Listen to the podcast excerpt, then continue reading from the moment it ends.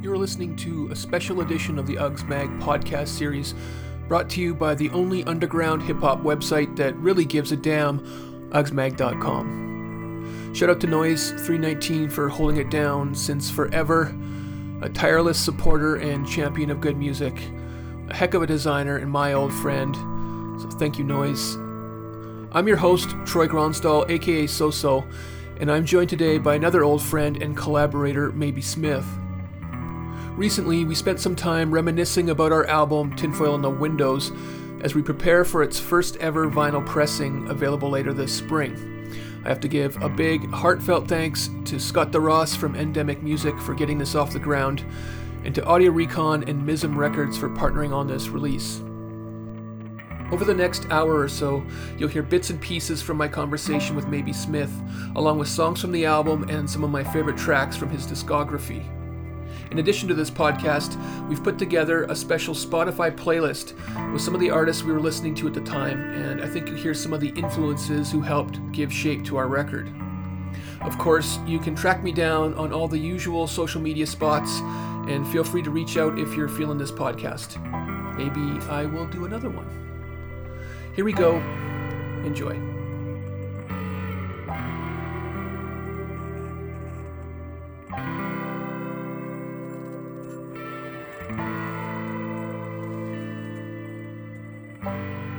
So thank you, Maybe Smith, for joining me. I was hoping we could talk a little bit today about uh, the history of our, our collaboration uh, and maybe look at some of your uh, important albums uh, to sort of give some context to the work that we did together in anticipation of the re-release of uh, Tinfoil in the Windows.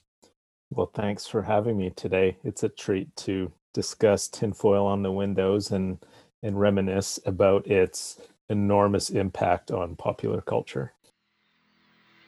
When Scott suggested that I uh, preview the Vinyl Masters, it was literally the first time I listened to it in a really long time. And uh, I put my headphones on. I was going for a walk, and like the opening sort of notes of Rubber Rings just sort of started washing over me, and I really, I like got totally welled up with emotion. And listening to this record it's so bleak. The content, my like the lyrics are so bleak. It's very bleak. I almost feel like hurt for like the younger version of myself when I hear this. It's bleak, but it's like some of the lyrical imagery has like always struck a chord with me. Um, uh, I mean, Rubber Rings is is an example of a song, yeah, that I was um, that I thought at the time was very special, and I think, um, and I think really encapsulated what um, this project was going to be because it was one of the first ones that we recorded, and uh, I think it proved to me anyway that this was going to work. Mm the lyric about the rubber rings actually is one that like always um, the waiting for my father to come home. Line there was something about that that just uh, yeah just really strikes strikes a raw chord. Um, and i mean it's not even because i was in the same position. Um, like there's just something about that image that you created that i think was uh, really evocative.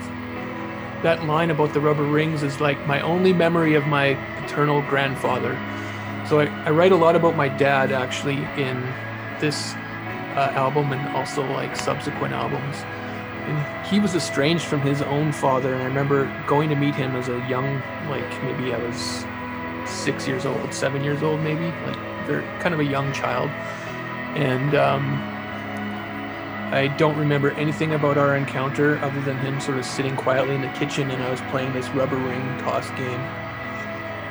And I kind of coupled that with my own like saddest memory of my my own dad.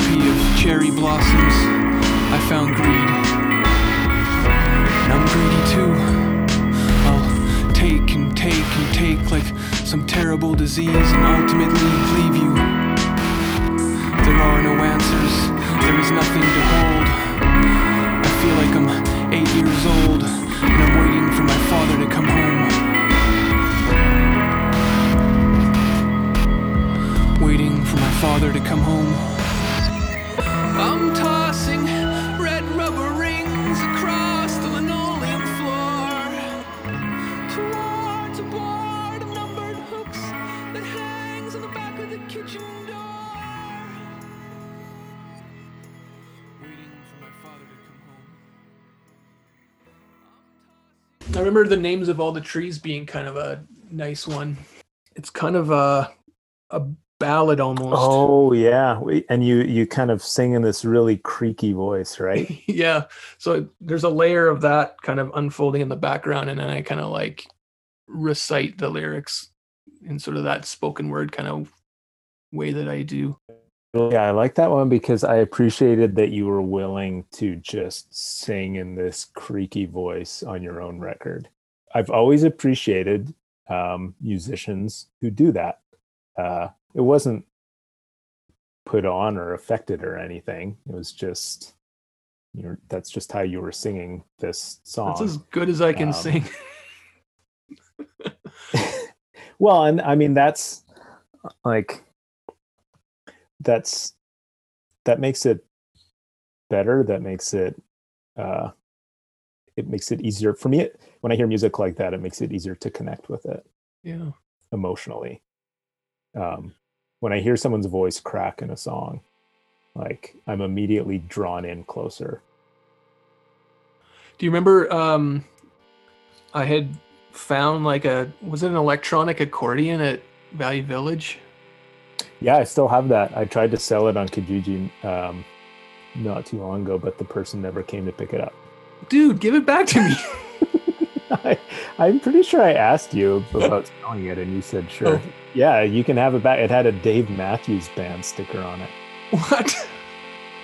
That's funny. It had a kind of an interesting kind of character though. Yeah, I used it on my own records after that because yeah, we used it on. I think you showed it to me, and then I took it home and used it on tinfoil on a few songs. I think. Yeah. um, that one was tricky because it was a little out of tune, but like out of tune by a full quarter step.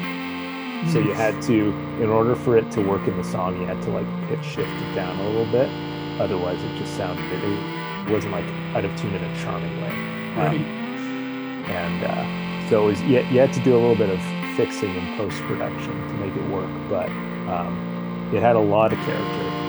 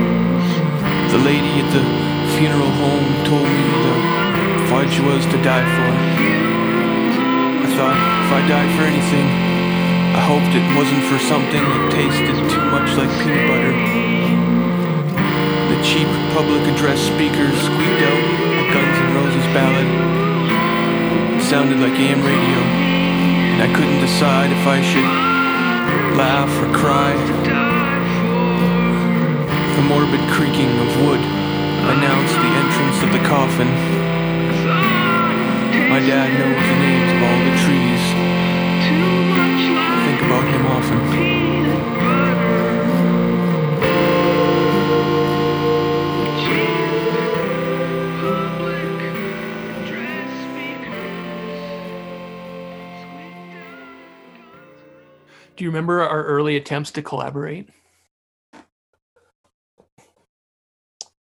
I remember being in your office and uh like having my guitar there and it being the I I don't remember specifics, but I remember the first couple attempts to be um, real failures. Yeah, me too. Now, I don't know how you remember those, but um, I don't remember them being particularly successful. And we might have agreed to uh, go off and like work independently and then bring it back together. Is that what happened? That is precisely what because happened. we still we didn't want to give up on we didn't want to give up on it.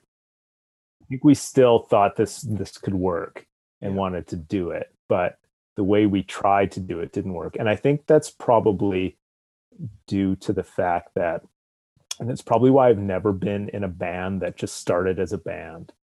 Um, I I don't think I'm a great collaborator in terms of like jamming.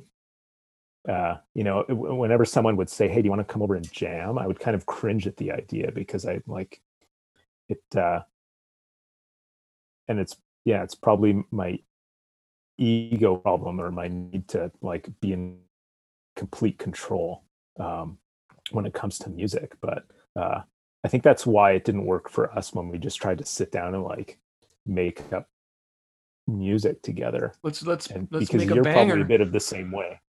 Yeah, because you're you're probably the same way, um, where you want kind of to have control of the situation, and if you're going to if you're going to sit down with other mu- musicians and create something uh, that's special, you have to relinquish that, control.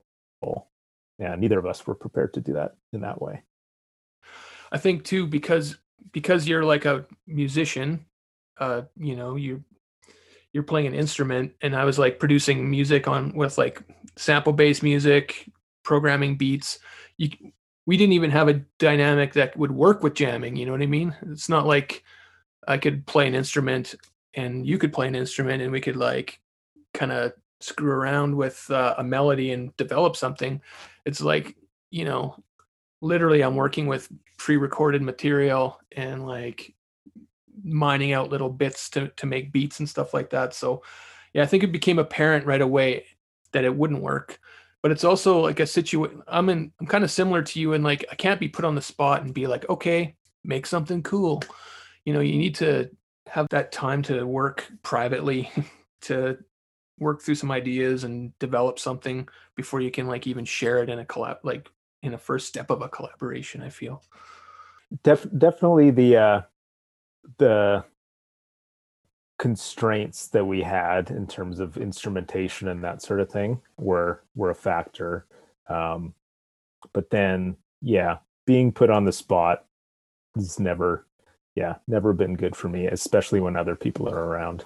Um, I I feel I think I feel embarrassed when I'm just like noodling around and like, figuring something out, and I feel self conscious when Yeah. other people are there, and so um, it works a lot better when I'm by myself. so we agreed then to like okay let's just share some ideas by email or you know trade tracks or lyrics or songs bits but what in the end what happened is you produced this like amazing beautiful epic sweeping soundtrack of an album um so i'm really glad that i uh removed myself from that part of the collaborative process Well, that's good to hear. it never would have worked otherwise. You know what I mean? No, no, it, it, it wouldn't have. It was, and it was fun to do. And I remember the, um, I remember feeling really anxious um, after I recorded some ideas and sent them off to you and feeling really anxious about how you would receive them because I was really uh, excited about them. And I can't even remember which songs they were. It might have been Rubber Rings. Um, it probably was in, and maybe there was a couple others too, but um, I just really wanted you to like them because I didn't want you to give up on this project because I, I wanted to, yeah, make a record with you. And I was so nervous that like, oh, I've made this weird post rock album and he's going to hate it. But here's the MP3. What do you think? Want to rap over it now? So I think you deserve a lot of credit for um, uh, really relinquishing that control at the time. I mean, you really put a lot of faith in me at that time. So I'm glad that it worked out. We didn't throw it in the trash and, uh, and throw our friendship in the trash. So that was good. The snow on the ground, my friends are the best. You look really pretty in that wedding dress. And I will confess to having impure thoughts and making a mess. But I guess that's what I want. Mm, your mom is in the next room. Careful not to fuck too soon.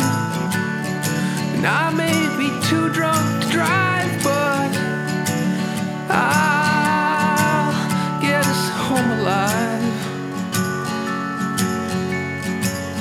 I'll get us home alive.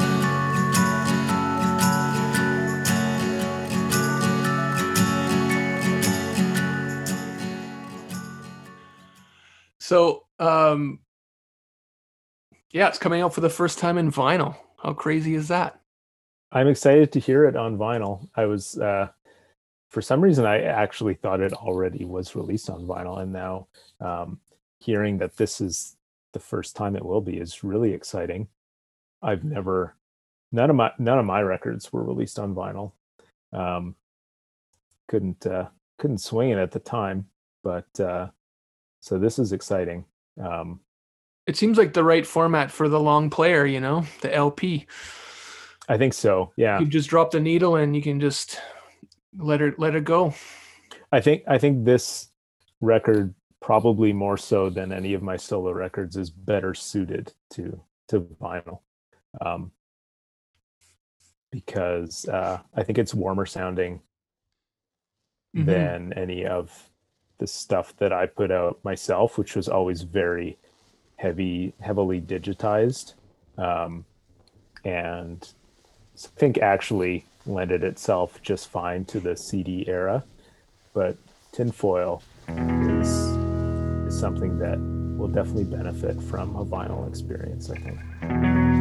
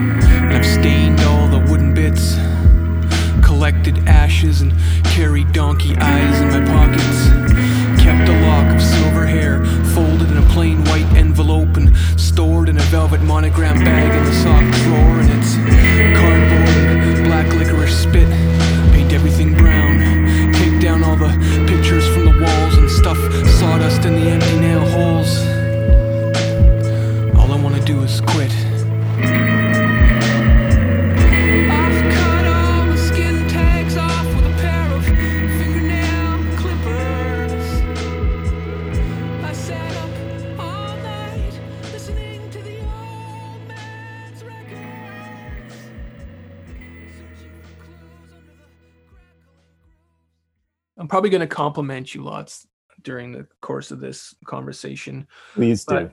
But um, I was just like really impressed with um, sort of your, your musicianship and your your ability your ability really, and um, because I always felt like a little bit of a fraud in hip hop music, even like claiming that I was a musician. When you start like uh, you start working with and performing with and kind of learning more about music um, i tended to sort of kind of i was blown away by the things that were being made here and uh, yeah i was always really impressed with both your like technical ability but also uh, the the music that you were making Well, that's very nice of you to say. I appreciate that. I was, uh, I was, I'm, I might be complimenting you too. This might just be uh, round complimenting roundtable here, but um, uh, I remember seeing you perform and being uh, pretty awestruck at again how you like commanded a room which at the time you know when you're doing these small local independent shows um it's a, it can be a real challenge to uh really take center stage that way. And i think you had a really great ability to do so. Um and you you know you might think it's easier to do it in a small venue with a smaller number of people and you think they're all paying close attention to what's going on but that's not really the case all the time and you still need a certain amount of uh, um, you know showmanship and um, gravitas in your in your live performance to have it kind of connect with with those audiences and um, who are who are often full of like people who are very critical of music. They love music, but they're critical, and um, so it's kind of like a mixed bag. Uh, and I remember thinking, yeah, I, I want to be able to do stuff like that. I even stole some of your bits and tried to make them my own, but with lesser success because, uh, um, like you, you would, you would. Uh, um, give people cologne samples and I would hand out stuffed animals. that's how I that's how I tried to to impart this the so-so showmanship into Yeah. my sets, which was uh, I realized um, soon after that I wasn't that it wasn't working, and so I I ditched it. Yeah, it's sort of it was like a part art student, performance art, part self-deprecating humor, part ironic hip hop call and response, and then like uh just dead serious songs.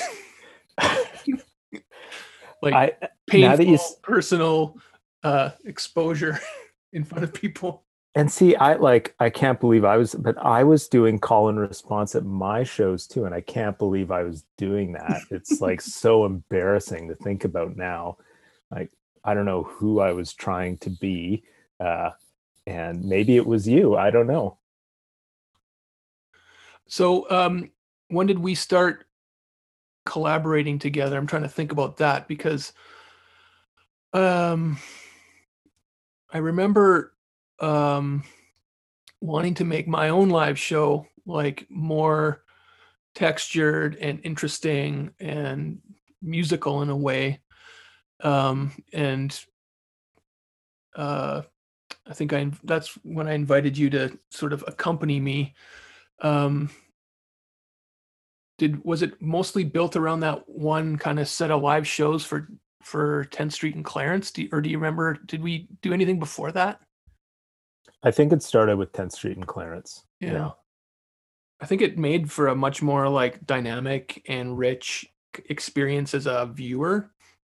Um, I remember going to Europe and their hip hop uh, artists were like bringing out projection and they'd have musicians and it was like so complex and like I remember just being like so impressed with the amount of effort they put into their live presentations and then feeling a bit like a bit sheepish about sort of the very stripped down kind of ways that we would do uh, hip hop performances in Canada where you just like get a, a Discman or an iPod and you're just like, you know, standing. I was going to say stage. where you just press play on a Discman and then rap over it. Yeah. Yeah, like how did how do you feel about the how it worked out for your performances where I was involved, whether it was 10th Street and Clarence or after tinfoil on the windows? When you look back at that, do you think it was successful in terms of realizing your vision for what your live performance would be? I felt like the stuff that we did when we was sort of interpreting my own material um, was effective in the sense that it did kind of add that another kind of texture or dynamic to the both like the live performance but also like the sound.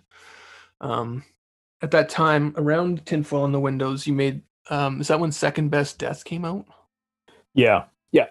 That was the album that made me be like oh my god like i should i should try to make a record with colin you know what? I think of the records that i put out it might be my favorite too. I wish i could uh remix it and remaster it. Drives me nuts to hear it now because of the mix. Um i was i was going through phase that i think every white 20 year old dude goes through where they like start listening to old country records. I should say 20 year old white dudes who grew up in a city. I should i should clarify that. Um, you know when when I as a kid when I you know grew up listening to like Weezer and Green Day and stuff, and then you know as an adult you discover country music and like old country music, and it's it's eye opening. And um, I was also at the time really keen on. I think again this is like a stereotype of um, of uh, someone in their 20s, a white dude, but I got really into spaghetti western movies. And it's like loved the atmosphere of those soundtracks. And um, but then was also into like noisy weird electronic music and um, like pedal steel guitars. And I, I remember I just wanted to make like a weird electronic record with pedal steel guitars because I, as as far as I knew, I like I never found one that existed. I was like, I want to make the record that I want to listen to, and it's like a weird electronic album with pedal steel guitars with like country music melodies. Um, and so that's what I tried to do. And so the songs are kind of uh, they're over the top in terms of like the electronic uh, um, embellishments that I put in there. And I, I never did find a pedal steel guitar player, so I had to settle for a lap steel guitar, which is not the same thing, um, but uh, it's it still worked out okay. And um, but I I I, I look back on that record and I still think it's my the I'm proudest of that one because I think it's the most unique and like captures what I wanted to do as maybe Smith, maybe more successfully than a lot of my other records, at least as a whole.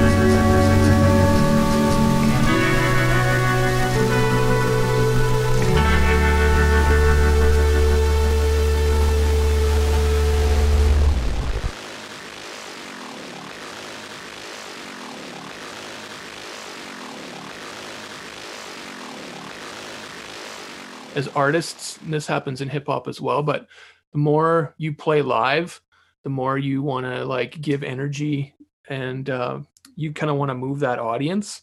Is that fair to say that that had some impact on sort of how your sound changed over the mid maybe Smith to sort of later maybe Smith? I, I think that is accurate in describing the shift from second best death to animals and architects because animals and architects uh, like really just wanted to make a record that was full of upbeat pop music that would be more fun to play live.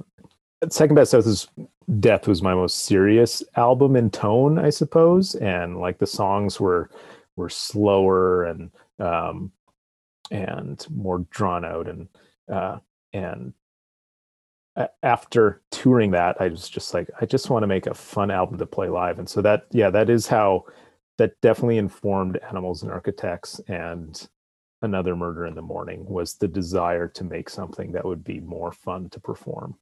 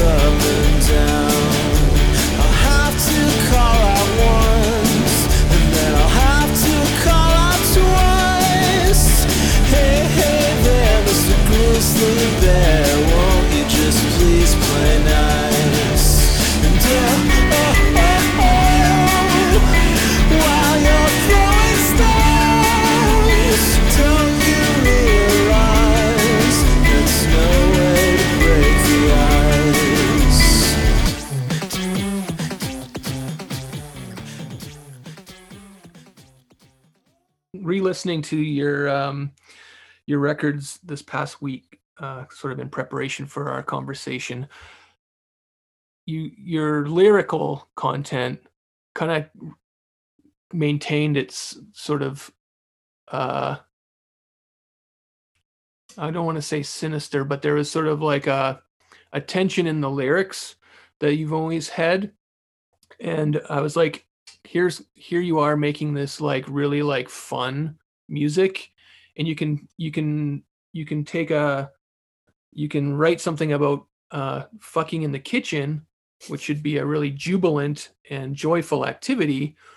And the the music is very like fun and upbeat but it has like a this sort of uh, really like tinge of kind of deep sadness in it at the same time which i, I thought i really liked that uh that tension in in your music because it is it ha- definitely has like kind of a pop kind of feel but it sort of retained this sort of like darkness that i associated maybe with second best death that it, i found so so appealing. Um do you think that's fair assessment? Oh totally. Thanks for bringing up my most regrettable lyric by the way. God, least, i love that. at least it's at least in the top three. I have a few lyrics that i just wish I could go back and change, but they're obviously cemented in history. Um, it's so dark. For that, for the two people who will who haven't heard them already, who will go back and discover them, probably my daughters. uh, um, but yeah, that was definitely a thing. I was, I, I, I really struggled with lyrics. I was, um, I tried really hard at lyrics and i don't know if i ever succeeded with them. They always kind of came last. I i would you know flesh out a song musically and flesh out the melody and then i'd be like oh i got to write some lyrics now. And um and it didn't help that you know i was obsessed at the time with like musicians like um uh David Berman from the Silver Jews and Bill Callahan, who are just like Will Oldham, who just write amazing lyrics with vivid imagery and who, that are super clever and kind of darkly funny. That's was like what I always loved was these like lyricists who are sort of darkly funny, but not in a way that you was like laugh out loud funny, but just uh, always had a hint of darkness to them. And I liked the idea of mixing that with music that was, you know, upbeat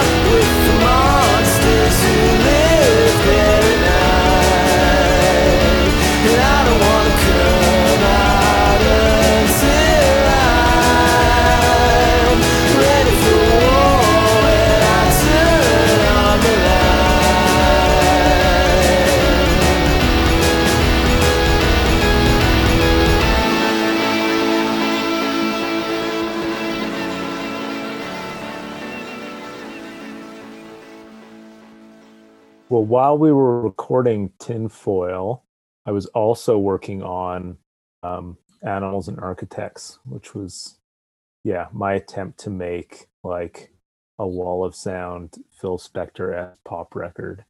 Um, and uh, um, so that came out in 2007, just like Tinfoil on the Windows did.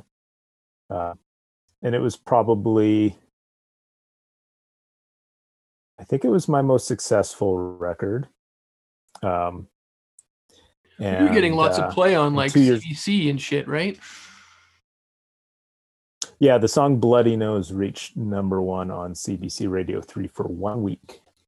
So Amazing. and and I think that record and it was that record was nominated for a Western Canadian Music Award. Also, um, it's the only time I've had that happen. Uh, so yeah, it was that was a turning that record was a turning point for me in terms of like personal success with music in terms of reaching a slightly larger audience um, which was which was very gratifying.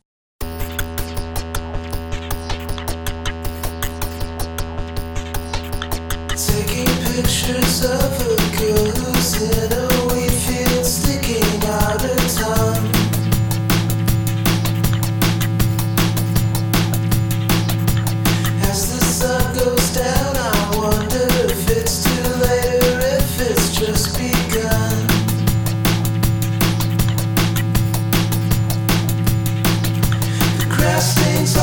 clothes remind me of the times that we exchanged our breath.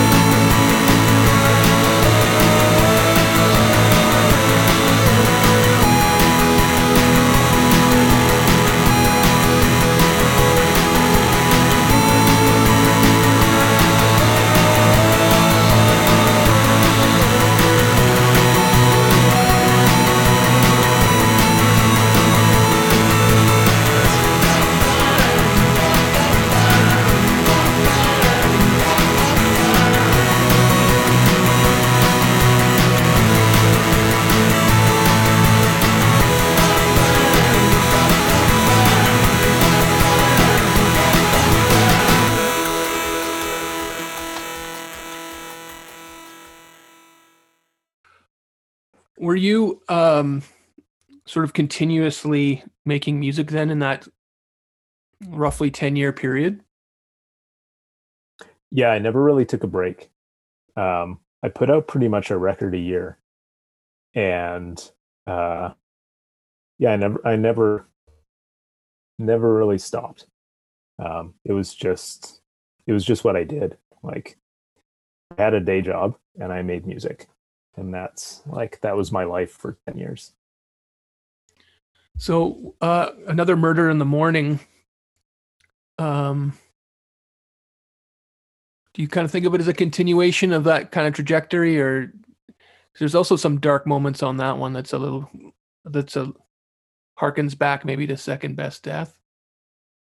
Yeah, yeah. I think the the lyrical content of that one is um is darker. I liked the idea of writing songs that uh, touched on topics like even uh, yeah like murder and sort of thing um, but again in the context of like pop music uh, and so lyrically it's a little bit darker than animals and architects uh,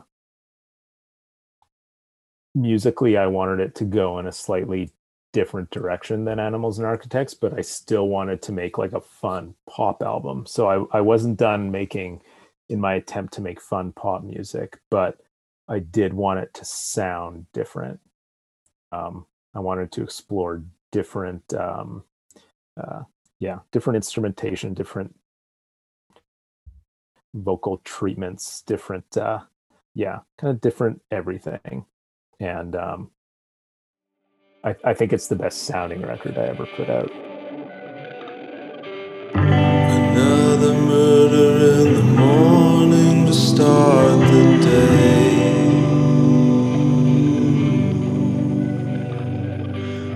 And I'm coming to life like a dog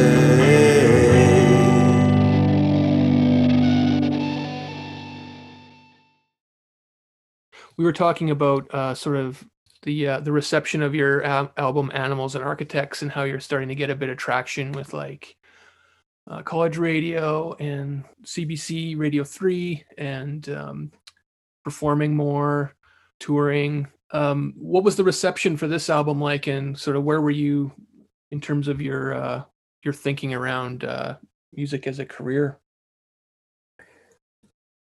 Yeah, I, ne- I never really considered music to be a career endeavor. Um, I never wanted it to be. At least I never um, wanted to pursue it for any type of financial gain. And the reception of Another Murder in the Morning was was pretty good. I think it wasn't as well received as Animals and Architects, although there were one or two songs on there that um, probably got more airplay than anything on Animals and Architects. So um, it was a bit of a mixed bag. I think it was the first album I put out where there was, at least in the small circles where my music was heard, there was like some anticipation around it. So, and I don't know how that affected things, if at all. It might have, I'm not sure. If there's a song on this album, I guess that epitomizes this uh, record for you, which one would it be? Yeah, I think it's the first song. Um, More Blood Than Sleep. That one wasn't a single. Uh, the song that got the most attention was "You Would Never Survive the Winters in This Province." Um, I think because CBC just loved the title, and so whenever there's like a really cold day, they would turn like anywhere in the country, they would turn to that song and like, like it would play on as it happens when they talked to some story about like cold weather. Um, but um, but the song that I think really, yeah, most epitomizes that album and that I think I'm most proud of is the first one.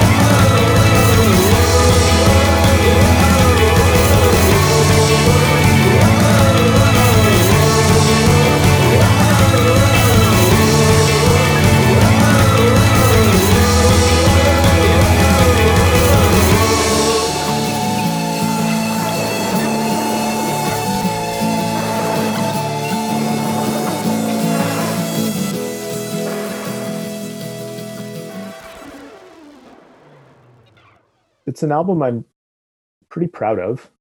Uh, but I have I have a hard time talking about it for some reason. Um, did you tour that record? Is that your last record? Yeah, I toured that one. Um, and it was good because I the band that I had put together for Animals and Architects, um, I still uh, had on the go for another murder in the morning. So there was like a nice seamless transition there. Um, they had stuck with me, which was awesome, um, and they they were excited to learn these new songs and perform them. And um, we toured it, but I probably I think I toured that one less. I think I was starting to become a little uh, unfulfilled by um, live performance and touring. And so I started saying no to a lot of like uh, invitations to play shows or what have you, uh, because I was, it was becoming less and less appealing to me. Yeah, it's uh it can be a bit of a grind, hey. yeah, and I don't know if it's just like an age thing. I think I started feeling silly being stage in a way. So I don't know if that's the biggest reason why or it might have been as I mentioned before the like never being truly satisfied that I am like translating uh, the music in the right way from re- record to live performance. Hmm. Are you st- are you interested in making music at all anymore? I am interested in the idea of it, but I think I have resigned to the fact that I can't do it anymore. Not because like there's anything preventing me from doing it, but like I think I just like don't have it in me. I think the creative energy that's required, and it's sort of like a sad thing to admit, and it took me a lot of time to sort of come to terms with it. Um, but I I don't think I could do it and create something that I was um, proud enough to share with the world anymore. Like at the time, I would put out records and be like excited to share share them with anyone who would listen to it. You know, um, I don't think like these days. I yeah, I, I just feel differently about that. You'd be in more of like the Chinese democracy kind of like. I guess so, uh, and like I've I've recorded music since Another Murder in the Morning. It's never seen the light of day, and I hope it. I mean, I don't plan on it ever seeing the light of day, because um, it doesn't really pass my smell test for what I think is good. Um, and so, yeah, I think I've just sort of I have a different relationship to music now. I was wondering if uh, you ever considered making kids music because I think "Butt Full of Poop" would be a hit. Well, I did record a children's song in Dawson City, Yukon, with some grade three students once. That was a lot of fun. But uh, you know what? My wife has told me I should make kids music too and start a YouTube channel of kids music because, um, yeah, she thinks butt full of poop would uh, would blow up big too. It would hit. Yeah, kids love that shit. Definitely. So if you want to collaborate on a kids album, I guess let me know. the great, the bleakest, most overproduced kids album of all time. Hmm. we could do two versions. Sounds good. Okay, thanks for the talk. Thanks, Troy.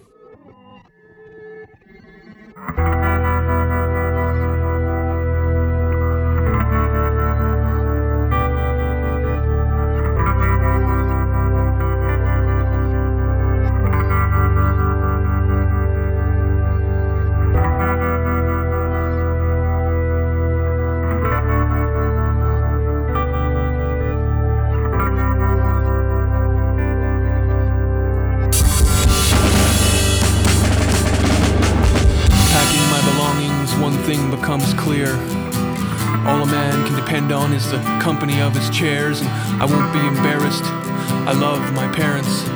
I'm comfortable being a man, and I take pride in my appearance. And clearly, I'm under the influence and too drunk to drive. I don't need saving. I know that local hero shit is whack, but that pretty much goes without saying. I've indulged every craving, divulged every dirty detail, told secrets, made promises that I knew I couldn't keep, and I've abused confidences, exhausted all second chances, frittered away like a petty cash advance, and I'm spent. Morally bankrupt and barely making the rent. Hell bent on killing myself slowly with these poisons I ingest solely for the purpose of helping me forget. And I will forget.